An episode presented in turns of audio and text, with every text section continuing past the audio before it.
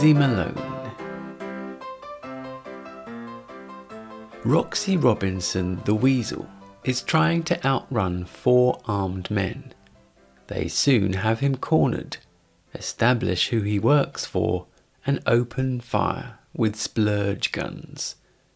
They click their heels as they walk away. Bugsy Malone knocks on a wall of books and greets Jelly through a peephole. Bugsy passes a book with cash through and the wall slides open. It's Fat Sam Stacchetto's speakeasy. Roxy was one of Sam's best men. His men are a disgrace to the profession of hoodlum and to Sam. They agree it's Dandy Dan's fault. Sam says they should never mention that name in his office. Outside, the janitor, Fizzy, empathizes with Blousey, who's been told to return the next day. Fizzy's been told the same thing for months. He says he's the greatest tap dancer on earth. Later, Bugsy collides with Blousey, spilling her things on the floor. She has a baseball bat for protection. He makes jokes about her name, Blousey Brown. He introduces himself. Gunmen burst in and spray the room with splurge, but no one's hurt. Sam calls it a little excitement. His place is still the liveliest joint in town. Discreetly, Sam tells Knuckles this means trouble. A man in the barber's chair gets splurged. Men armed with splurge guns come crashing through a restaurant's windows, filling the place with splurge. Fizzy sings to himself about constantly being told to wait. He unwraps his tap shoes and Velma starts dancing in the deserted restaurant. It's 1:30 a.m and Bugsy and Blousey are the last two people eating in Ferrara's restaurant. Blousey will try the Bijou Theatre the next day. Blousey ultimately wants to be a Hollywood movie star. Bugsy's a talent scout for boxers. When Blousey asks how Bugsy's to pay the bill, he says he'll think of something. The waitress says the place is closing. Bugsy goes into a phone booth and tells the operator to test the line. Bugsy attempts to settle up their massive order when the phone rings and the waitress goes to answer it. Bugsy locks her in the booth using a broom handle and the couple runs off. Cars arrive at a stately home. Dandy Dan dismounts his horse and is told he has guests. Dandy Dan tells Butler Johnson to show them into the conservatory. Blousey prepares to sing when she's interrupted. A small woman with a high pitched voice arrives, telling Oscar, the director, that she'll give him one last chance. She should always be treated like a star. Blousey complains that she's been walking the streets of New York for six months now, with no luck. Bugsy says he knows Fat Sam. He'll put in a good word for her. Dandy Dan trims fresh flowers and hands them out to his men except Doodle. He shakes their hands, again ignoring Doodle. Doodle complains, and a butler presents Dan with a tray of pies. Doodle dropped a gun at a hit, and Dan doesn't allow mistakes. Doodle says the gun slipped. The roomful of gangsters throws pies at Doodle. Sam thinks they're being outsmarted by Dandy Dan. Sam throws a pie at Louie, but Louie ducks.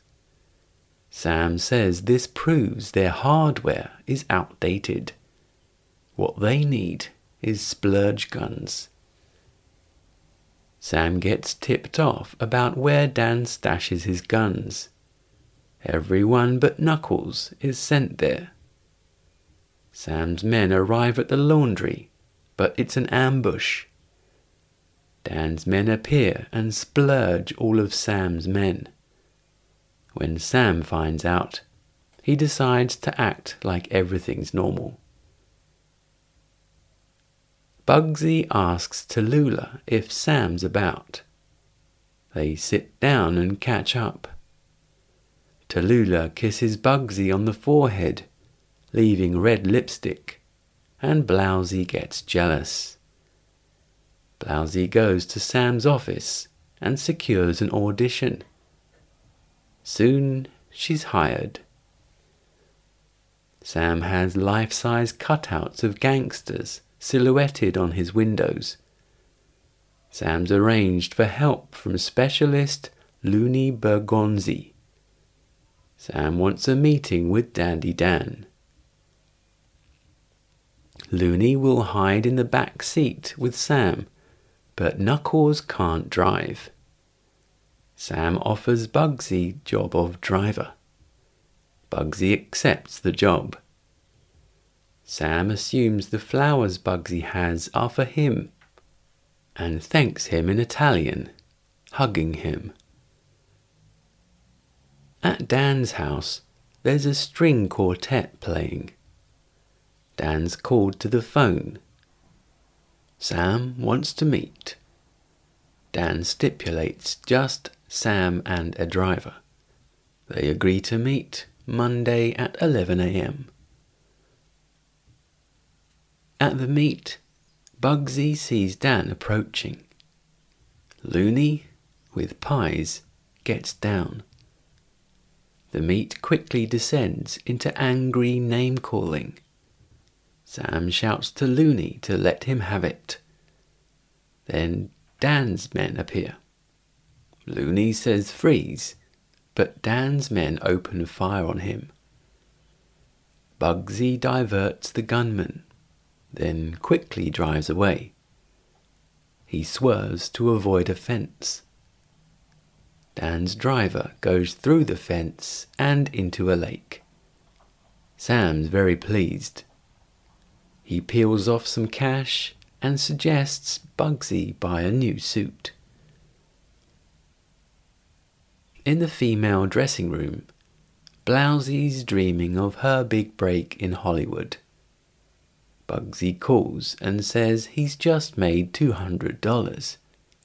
He also has Sam's sedan for the afternoon. Soon, they're in the countryside and fishing together. Bugsy gets them hot dogs and presents Blousey with a viewer containing pictures of Hollywood movie stars. Bugsy says he's buying them tickets to Hollywood. Blousey's overjoyed. Unfortunately, Bugsy's mugged and his money's stolen. Bugsy thanks Leroy Smith, a passerby who saved him. Bugsy's never seen anyone punch so well. He says Leroy's got himself a manager. The police arrive at the forest. They make a plaster cast of a tire track. One cop slips on a pie and the plaster goes all over Captain Smolsky. He's encased, neck down in plaster. His officers will break him out at HQ. Bugsy introduces the next heavyweight champion, Leroy Smith, to Cagey Joe. Bugsy says he's a born champion. Soon, Leroy is in the ring. He floors his opponent with one punch. In a warehouse, Sam's attempt at a splurge gun is mounted on a tripod. Knuckles winds up the contraption, which explodes. He lies dead, covered in splurge. Sam blames Dandy Dan. Sam then learns his sarsaparilla racket and his grocery racket are finished. Bugsy returns to his apartment. He hears something inside, rushes in, and trips over a case, and Tallulah lifts the blind. She says Sam wants a word. Fizzy's mopping the floor and whistling. Fat Sam says it makes him edgy. He attacks the bartender for criticizing his flour, then slips on Fizzy's wet floor.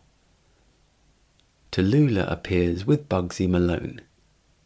Sam says Dandy Dan's breathing down his neck and could take over his entire organization, including the speakeasy. Sam tells Bugsy he needs his help. Bugsy's no mug. Bugsy initially declines. Sam then peels off $400, asking if they have a deal. Tallulah takes a call from Blousey. Blousey asks what Bugsy's doing there, suspecting he's with Tallulah. Blousey asks about the tickets. Bugsy hasn't got them yet. There's something else he's got to do first. Bugsy's hiding in bushes with Leroy at Dandy Dan's mansion. They see crates saying Splurge Imports Incorporated, Dock 17, East River. Dan's guards are dressed in baseball gear, armed with bats. At the dock, there are guards on the door, on the roof, and on the pier. Even so, Bugsy thinks there must be a way. They walk off, saying they need an army. They pass a soup kitchen filled with down and outs. Bugsy and Leroy convince these men they're useful. Soon, everyone's with Bugsy. The gang arrives at the factory. A baseball bat is passed all the way along to Babyface. Babyface puts on his flat cap and tells himself he's a big movie star now. He takes the bat, yells a war cry, and hits a guard on the head. He runs, and all the guards chase him. He leads them through a warehouse after he escapes the other side, both gates are closed and secured, the guards trapped inside. Bugsy and his men open up all the crates. Splurge guns are put in sacks. Meanwhile, Dan's readying his troops. It's the caper that's going to take the lid off City Hall. It's got to be good. It's got to be neat and it's got to be quick. They're expecting only Fat Sam and some dance hall girls. At Fat Sam's, splurge guns and custard pies are distributed and hidden. Everyone's dressed in tuxedos. The babyface tells them Dan and his gang have arrived. Dan leads them in, shouting freeze. Sam then shouts let them have it. Everybody pulls out a splurge gun and fires at the other. Lots of people are hit in the face with splurge. Fizzy pokes out his head and gets hit. The whole room descends into a splurge chaos. The pianist is hit and plays a chord. Everybody slowly takes their seats. The pianist starts singing. They could have been anything that they wanted to be. Other musicians then join in. A priest convinces two disagreeing men to throw down their weapons. Everybody dances, and Bugsy and Blousey run out to their waiting sedan. Starring Jodie Foster, Scott Baio, Florence Garland, rated U, directed by Alan Parker, released in the UK 1976, runtime 1 hour 33 minutes.